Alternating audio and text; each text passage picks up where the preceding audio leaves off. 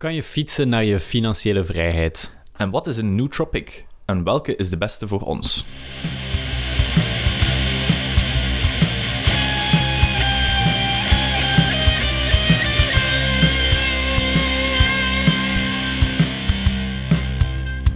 Welkom bij de Goed Belegd podcast. Mijn naam is Loïc. En mijn naam is Chef. En in deze podcast gaan wij waarde toevoegen aan jouw leven door te bespreken hoe je best investeert. In de brede zin van het woord. Deze podcast is voor iedereen, want iedereen investeert, op welke manier dan ook. Een economische achtergrond is dus zeker niet vereist. Zie deze podcast dus als een investering. Een investering in jezelf. Ja, we zijn er weer, hè, chef? Yes, jazeker. Vandaag gaan we het hebben over... Gezondheid. Gezondheid, wauw. Voel jij je gezond, chef? Ja, eigenlijk echt wel. Je zit hier wel met een ehm, brace, of hoe is Ja. het- wat is het woord in het eh, algemeen Nederlands? Eh, ja, ik zou het inderdaad ook niet goed weten. Een sling, een brace, ehm, iets om mijn schouder te ondersteunen. Ja, want je hebt... Eh, ja, geopereerd aan mijn schouder omwille van meerdere luxaties en dergelijke. Oei, dat klinkt niet goed. Dus het is zeker een relevante topic, denk ik. Hè? Gezondheid is heel belangrijk. Absoluut. Daarnet zei je nog iets over inactiviteit, hè? Ja. Het eerste leuke weetje is dat volgens studies drie weken inactiviteit eigenlijk even slecht is als 30 jaar veroudering. Dus dat wil zeggen, eh, als we echt eh, drie weken niks doen, en ook, eh, dan heb ik het ook echt over sporten, maar bijvoorbeeld ook een uur gaan wandelen.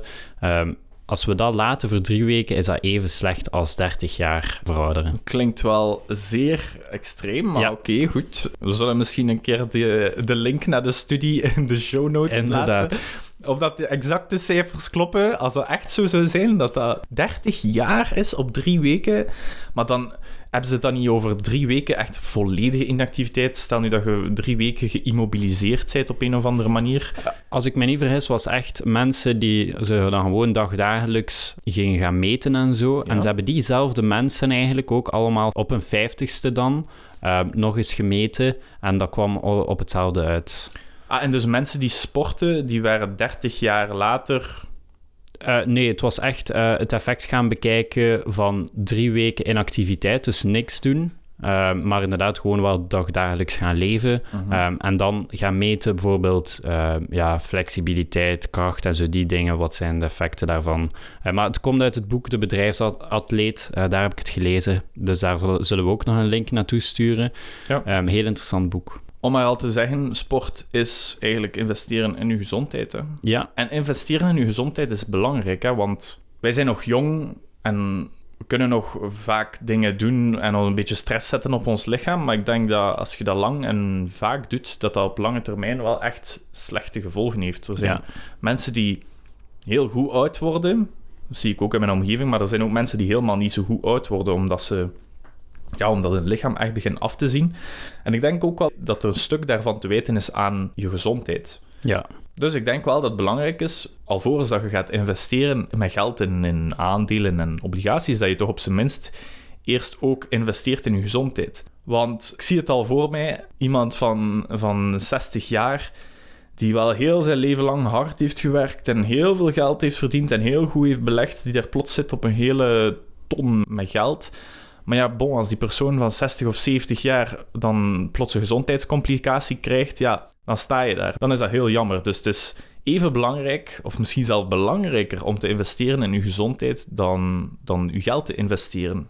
Ja, dat is een heel goed voorbeeld. En bijvoorbeeld LeBron James, dat is dan wel een superatleet, maar die investeert ook ongeveer 1 miljoen per jaar echt in zijn gezondheid. En dat is toch wel ook een heel groot bedrag en dat zegt ook wel veel. En ook al zijn we geen topatleten in de NBA, denk ik dat iedereen ook wel ehm, echt ook effectief met geld kan gaan investeren in zijn gezondheid. Omdat dat soms niet de leukste investering is en dat levert, ja, gelijk dat gezegd, u eigenlijk maar rendement op als je 60 bent. Maar mensen met een lange termijnvisie is al zeker eh, de moeite. Ja, en voor LeBron James, een, een bekende basketballer, is dat natuurlijk echt investeren. Hè? Want als die man niet gezond is, dan gaat zijn, zijn prestaties op het basketbalveld daar ook direct onder lijden. En zijn carrière dus. Dus hij moet wel echt, hij heeft nog veel meer incentive om te investeren in zijn gezondheid. Want door veel geld te investeren in zijn gezondheid, zorgt hij ervoor dat hij wel blijft zijn carrière verder zetten en dus opnieuw geld verdienen. Dus het is geld investeren om geld te verdienen ook bij hem. Bij ons is dat iets minder direct, omdat veel van ons, ons werk heeft niet direct te maken met onze gezondheid. Natuurlijk, als uw gezondheid zodanig slecht is dat Ja. je niet kunt gaan werken, dan ga je dat ook wel merken. Dus het is ook voor ons belangrijk om te investeren met geld in onze gezondheid. Dat is waar. En bijvoorbeeld één, ook uit het boek De Bedrijfsatleet, is één van de filosofieën dat we drie batterijen hebben. Een fysieke batterij, een emotionele batterij en dan ook nog een eh, mentale batterij. En het standpunt is eigenlijk dat we eigenlijk maar zo sterk zijn en zoveel energie hebben als onze zwakste batterij. Het team is even sterk Ja. als de zwakste schakel. En je moet eens kijken naar de drie schakels om te zien welke dat de aandacht meer nodig heeft dan de andere. Want je zou misschien al Absoluut. mentaal heel veel energie hebben en heel gezond zijn. Maar als je fysieke gezondheid niet goed is, ja, dan gaat je mentale gezondheid daar op termijn ook beginnen onder lijden. Ik denk dat ze ook wel samenhangen. Wat was de derde, de derde batterij? De mentale. Ah, Ja, dus dat is inderdaad ook gewoon ja, doorzettingsvermogen en zo. En het emotionele is dan ehm, de stress die we ervaren, maar ook ehm, ja, vooral stress uit bijvoorbeeld ons dagelijks leven. Als we ruzie hebben of zo, dan is dat eigenlijk onze emotionele batterij. mhm. Die wordt ja, belast. ja. Ehm, en mentaal is dat dan bijvoorbeeld heel lang intellectueel werk doen. Eh, wat dat de meesten, denk ik, onder ons doen, bijvoorbeeld als student, is dat dan moeten we rekenen op onze mentale kracht. Maar hun standpunt is dan ook, als onze fysieke batterij niet in orde is, dan gaan we daar als student ook onder lijden. Dus we moeten eigenlijk onze fysieke gezondheid onderhouden door te sporten. Zijn Ja. er nog manieren? Ehm, ja, gewoon gezonde voeding en zo kan ook al echt enorm bijdragen tot Ja. die fysieke batterij. Mhm. En eigenlijk, ja, zoals dat we inderdaad al zeiden, ze hangen allemaal samen, dus... Ja, en dat, je hebt mij al een ane- anekdote verteld hè, van toen als je ook een keer met de judo een, een andere kwetsuur had, waardoor dat eigenlijk door je slechte fysieke gezondheid, of ja, door je fysieke inactiviteit, dat je mentale gezondheid er ook op achteruit gaat. Kun Ja. je daar wat Ja, nee. vertellen? Inderdaad, en dan, we hebben het vorige podcast ook al gezegd, dan ben ik dan emotioneel beginnen eten en dan ben ik eigenlijk op heel korte tijd van ongeveer 80 kilo naar 110 kilo gegaan. En dat doet inderdaad heel veel voor je mentale gezondheid en ook de emotionele. Mhm. En dan gaat dat, je schoolwerk gaat eronder lijden, je, inderdaad je emotionele, dus relaties met andere mensen gaan daarop achteruit. En als we dat inderdaad in perspectief zetten, dan is bijvoorbeeld ehm, ruzie met vrienden of zo, kan dat heel zwaar doorwegen eh, op alles dat we eigenlijk doen in het leven. Ja. Het is dus ook een kwestie van mensen goed te vriend te houden of, of niet te veel conflict op te zoeken of zo. Ja, of heel goed omgaan met conflict, inderdaad. Het niet laten aanslepen. Ja. Inderdaad, door je fysieke gezondheid goed te onderhouden, door veel te gaan sporten en veel te bewegen, denk ik dat je automatisch je mentale gezondheid doet Ja. verbeteren. Ik merk dat ook. Hè. Ik heb een periode, een paar jaar geleden, niet heel veel gesport. Ik ben een, een fitnesser. En dan merkte ik door terug veel te gaan beginnen sporten en mijn routine goed te onderhouden. Dat is een beetje ook gelinkt aan onze vorige Ja. podcast-episode. Die kun je ook nog gerust gaan luisteren. We zullen de, de link in de show notes plaatsen. Maar door veel te gaan sporten, werd ik gezonder. Ik begon er ook wel wat beter uit te zien terug. Ik ben, ik ben toen van eh, 68 kilo naar 78 kilo gegaan. Dus dat, is, dat, is- dat was wel voor mij ook heel belangrijk. Want 68 voor mijn grootte, ik ben ongeveer een meter 85 groot. Dat is helemaal niet veel, hè? 68 kilo. Dat is zelfs bijzonder weinig. Maar door te gaan sporten, goed te eten, veel spiermassa terug te kweken, werd ik gezonder.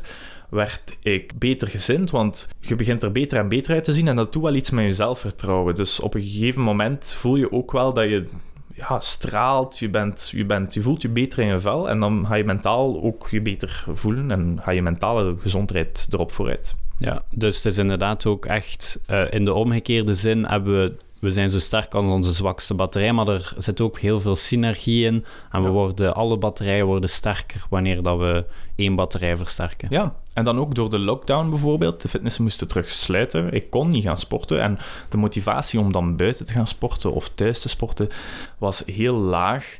En dan heb ik ook gemerkt dat mijn, mijn emotionele gezondheid en mijn mentale gezondheid er terug op achteruit ging. Dus het is echt kwestie van aan beide of aan alle drie de, de vormen van gezondheid evenveel energie te geven.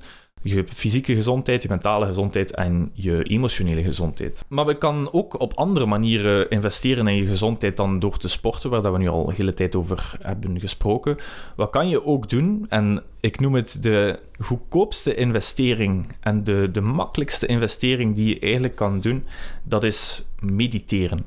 Vorige aflevering hebben we er ook al over gebabbeld. En dat duurt maar vijf minuten. Of minstens vijf minuten. Je hebt meditaties. Ik luister persoonlijk trouwens altijd naar begeleide meditaties op YouTube. Zonder ook wel een paar in de show notes zetten. En die begeleide meditaties kan je kiezen hoe lang dat ze duren. Want je moet maar gewoon een filmpje kiezen dat even lang duurt als dat je zou willen mediteren. En echt beginnen met vijf minuten geeft echt al een groot resultaat. Als je het maar consistent elke dag vijf minuten doet wat dat helemaal niet zoveel moeite is, want iedereen heeft, iedereen heeft minstens vijf minuten op zijn dag die je daarvoor kan gebruiken. En de resultaten zijn fantastisch. Hè? Studies hebben aangetoond dat mediteren goed is voor je stressniveaus, goed is voor angst, als je angstig bent. En ook beter voor je concentratie. Je, je, hoeft er geen geld voor te spenderen. Gewoon vijf minuutjes van je tijd. YouTube is gratis. Oké, je gaat misschien naar een advertentie moeten kijken. En op die manier moet je ook een beetje tijd opgeven. Ik weet niet of dat jij vaak mediteert, chef. Ja, inderdaad. Um, soms is het iets simpeler, maar een meditatie kan bijvoorbeeld ook zijn puur op de ademhaling letten. En dat doe ik meerdere malen per dag. Ja. En dat helpt enorm veel om gewoon rust in ons hoofd te krijgen, wat dan inderdaad het doel is van te mediteren. Maar dat brengt echt heel veel voordelen met zich Ja. mee. En wanneer doe je dat dan overdag of, of meestal s'avonds? Of... Ja, vanaf dat je inderdaad een beetje stress voelt, dat Ja. doe ik, dat is eh, blokademen noemen ze dat. En dat is ehm vijf seconden inademen, vijf seconden vasthouden, vijf seconden uitademen, vijf seconden vasthouden. Jezelf eigenlijk dwingen om aan een bepaald ritme adem te halen, waardoor dat je hartslag ook naar beneden gaat Ja, waarschijnlijk. hè? inderdaad. Ja. En enkel inderdaad door de neus dan. En ze gebruiken dat bijvoorbeeld ook bij de Navy SEALs en zo in Amerika. Is dat ook iets eh, dat ze regelmatig gebruiken. Ja, er zijn veel technieken. Hè. Er is ook bijvoorbeeld de, de Wim Hof techniek. Die Ja. zullen we ook in de show notes plaatsen. Heel ja, eigenaardig als je het in het begin doet. Maar wel tof om eens te doen.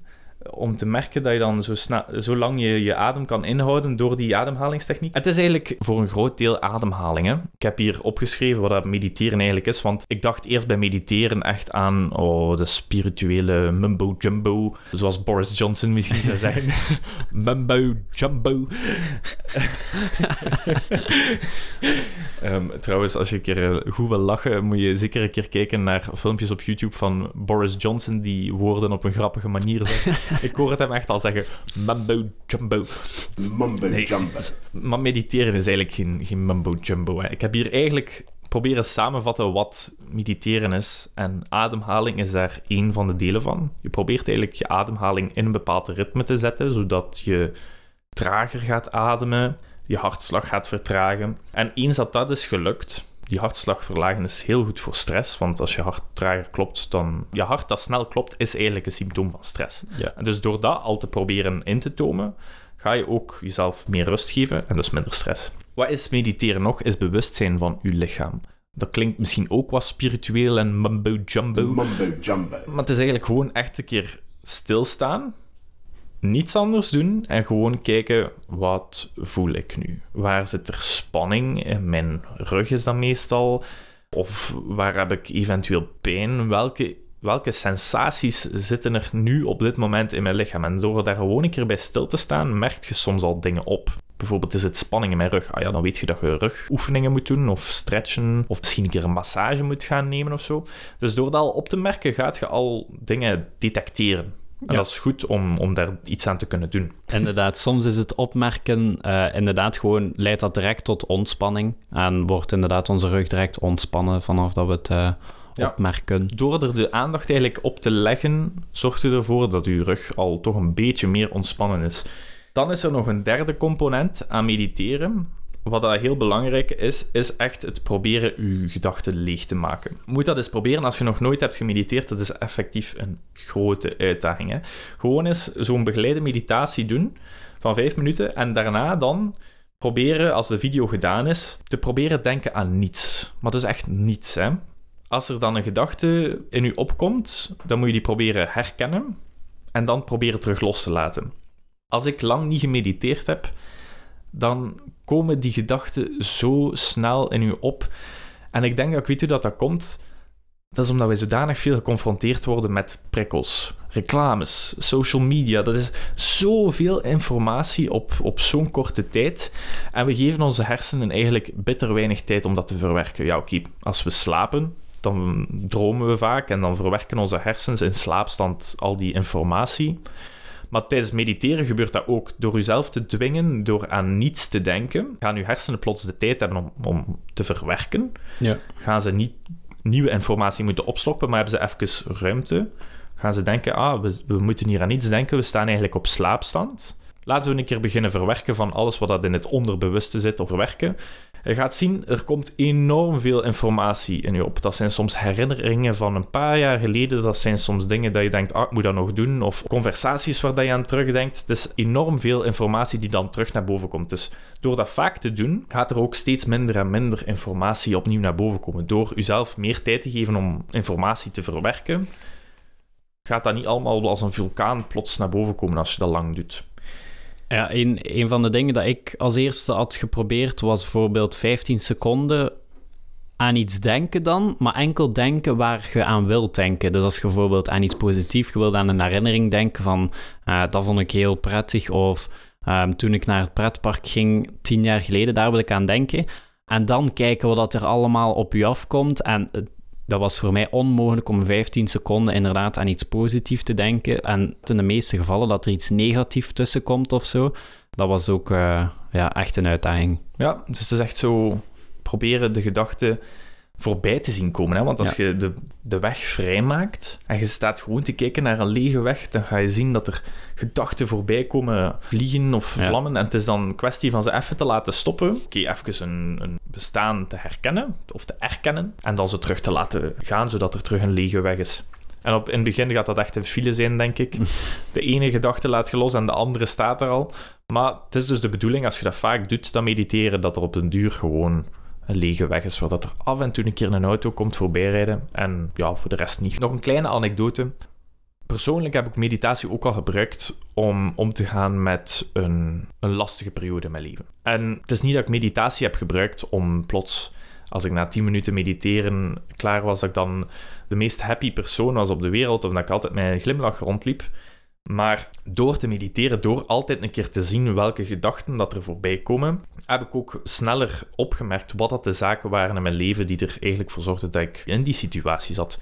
En het is, het is net zoals bij je rug, als er spanning zit in je rug, door dat op te merken, wat je het misschien in het dagdagelijkse leven niet zo hard merkt, omdat je met andere dingen bezig bent, het is hetzelfde met gedachten. Soms zijn we heel vaak bezig met gedachten die we door het dagdagelijkse leven een beetje verdringen. Maar als we onze hersenen dan tijd geven om een keer te herkouwen, als het ware, Ja. dan komen er plots gedachten naar boven dat je denkt van oei, ben ik daar zo vaak mee bezig? Misschien moet ik daar iets aan doen aan die, aan die gedachten. Dus het is niet om, om jezelf super happy te maken. Het is eerder door het bewustzijn van hetgeen dat er in jezelf omgaat, dat je beter jezelf kunt sturen naar wat dat je wel wilt of wat dat je niet wilt. Ja, inderdaad. En ze opschrijven als we echt dingen hebben, zoals dat Louis zei van oké, ik denk hier eigenlijk veel te veel aan. En ze opschrijven, dan kan ik ze toch veel beter loslaten of zo. Ja. Uh, en staat het op papier en laat ik dat los. Ja, en sommige dingen staan op papier, maar denk je ook van oké, goed, hier moet ik echt wel iets mee gaan doen. Ja. Hier moet ik een oplossing voor vinden, want anders gaat die gedachte blijven naar boven. Dus investeren in je gezondheid is zeker mogelijk en heel goedkoop door Ja. gewoon vijf minuten per dag te mediteren. Iets luchtiger dan, ook een manier om te, om te investeren in jezelf, is door een fiets te kopen. Waar komt dat vandaan? Wel, ik, Ik, ben benieuwd. ja, grappig genoeg. Ik ben gevallen met mijn fiets. Misschien heb ik dit al verteld in een vorige podcast, maar ik ben gevallen met mijn fiets een paar weken of misschien zelfs al een tweetal maanden geleden. En in de gips moeten zitten met mijn pols. Dus ik had maar één arm vrij. Dat was enorm frustrerend, want plots kan je niets meer doen. Je douchen met één arm, dat lukte nog. Kleren aandoen, er is een beetje dexterity voor nodig, een beetje handigheid. Maar ja, we leren onszelf dat wel aan. We zijn slimme wezens als mens. Wat ik wel heel moeilijk vond, was om, om een boterham te smeren. Je moet dat maar eens proberen, luisteraars thuis. Met één hand op je rug je boterham proberen smeren. Het is moeilijker dan dat je denkt. Ehm, dus mijn boterhammen waren niet zo goed belegd op dat moment. ja, maar wat dat er nog het meest mij frustreerde was verplaatsen. Ik ben gewend van met de fiets te gaan. En plots moest ik zoeken naar een alternatief. En aangezien dat ik geen auto heb, moest ik op het openbaar vervoer betrouwen. En ik weet niet, ik heb het al verteld aan u, chef, en jij kijkt daar een beetje anders naar, maar ik heb een grondige hekel aan de bus en Dat de tram. ik. De tram is nog iets beter, maar de bus vind ik echt ongelooflijk mottig. Dat is iets... Als je ergens naartoe wil, moet je al kijken wanneer is er een bus. En dan op tijd stappen naar de bushalte. Wachten op de bus, want die is meestal niet op tijd. Sorry de lijn, jullie kunnen het beter doen. Echt waar. Goed bezig, maar het kan beter. Dan moet je wachten op een bus die misschien komt, misschien niet. Die ervoor zorgt dat je misschien op tijd bent, misschien niet. Het is verschrikkelijk. Dus je moet ook al veel langer op voorhand vertrekken om er zeker van te zijn dat je gaat aankomen. En dan zit je op die bus, hobbel, hobbel, stop, stop, halte, halte.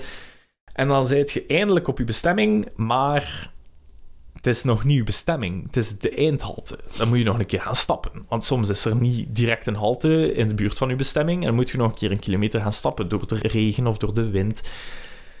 Ik vind dat ongelooflijk mottig. Ja, dat vind snap ik. Ik vind dat ongelooflijk mottig. Ik weet dat je op de bus dat je dat wel een aangename ervaring vindt. Ja. Maar Ik denk dat de noise cancelling headphone heel veel heeft gedaan voor de busganger. En eh, ik denk, allee, ik kan bijvoorbeeld ook redelijk productief zijn op de bus. Ehm, maar inderdaad, het management van de bussen is soms heel lastig. En ook een tekort aan chauffeurs en zo. Dus eh, het kan inderdaad moeilijk zijn. alles kan beter. Ja, maar dus toen heb ik echt gerealiseerd... Een fiets is eigenlijk echt zo een fantastisch ding. Want ik parkeer dat voor de deur. Er is altijd plaats, wat je een auto bijvoorbeeld niet hebt. Ja. Wat kost dat, een fiets? Dank er vanaf. Dat kost niet veel, hè?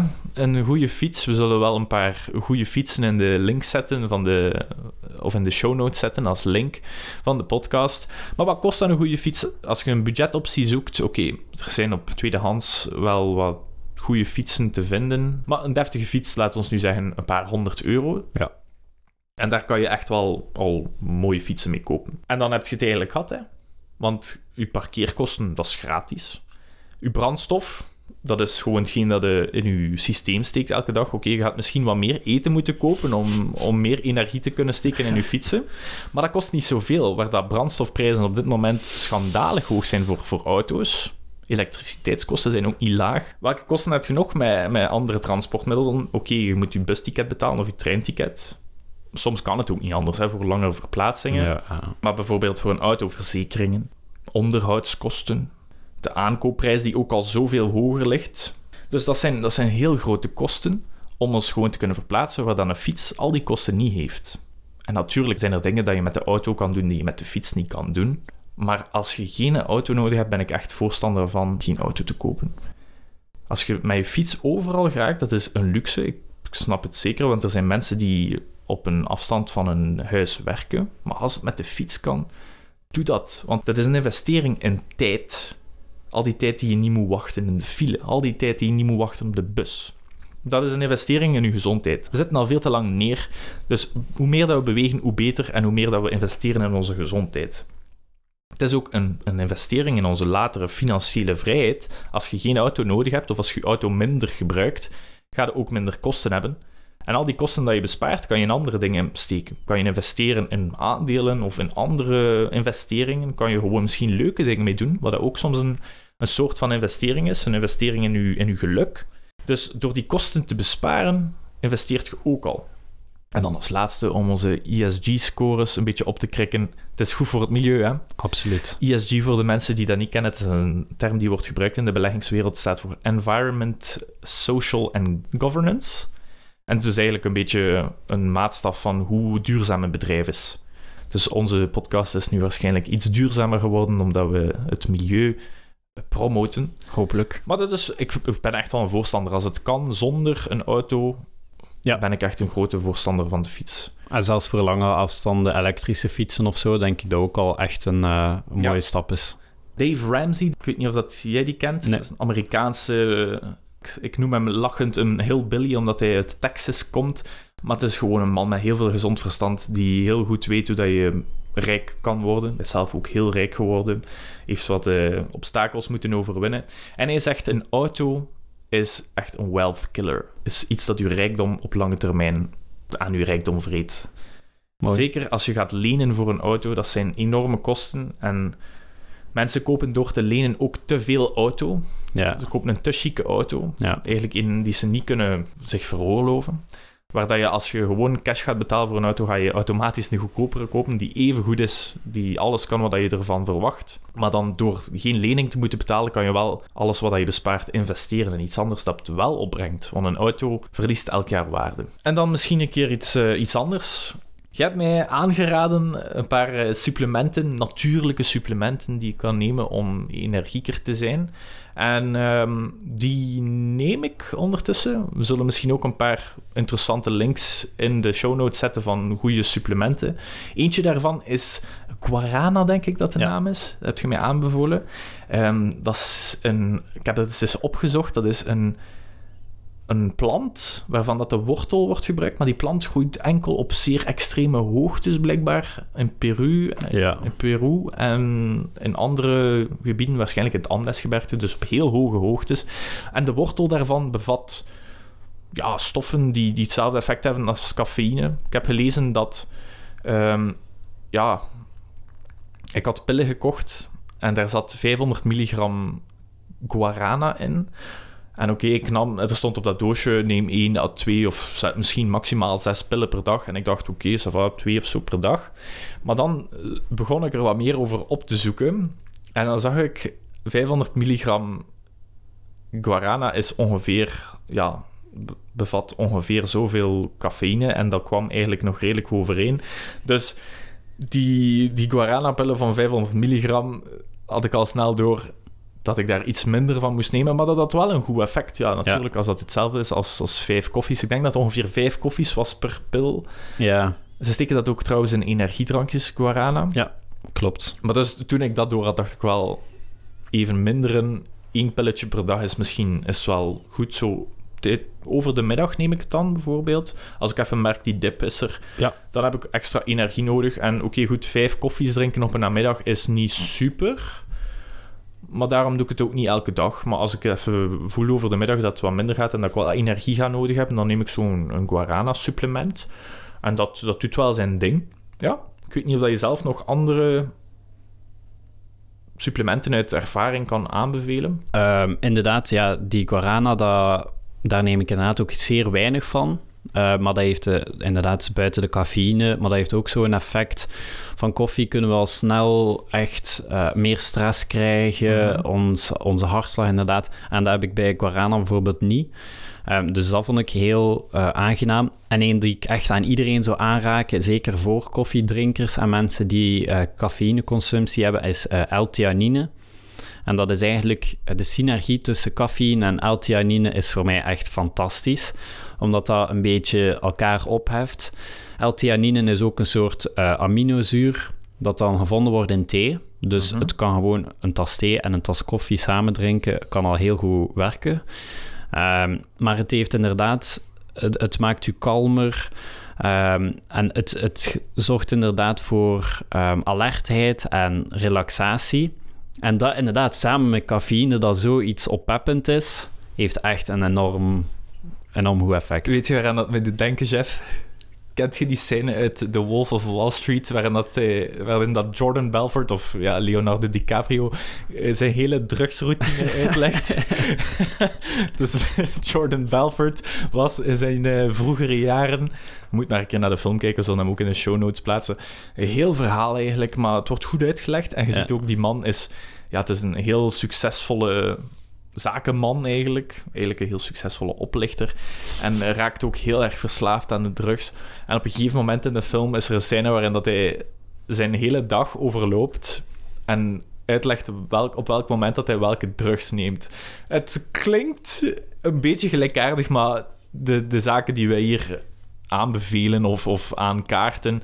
ehm, dat zijn eigenlijk geen, geen drugs. Dat zijn ook stimulerende middelen, dat moeten we Ja. toegeven. Maar Misschien ook altijd eerst een dokter raadplegen. Dan ja, moeten we misschien- zeker. Het zijn wel natuurlijke supplementen of supplementen op basis van natuurlijke ingrediënten, Ja. geen chemische, chemische toestanden. Cafeïne zit bijvoorbeeld ook, dat is misschien ook nog een leuk weetje, in veel bloemen. Ja. Waardoor dat die bloemen meer, aan, eh, meer bijen aantrekken. Ja, Eh, ik dacht even, chef die bij oma op bezoek gaat om de bloementuin even te bezoeken.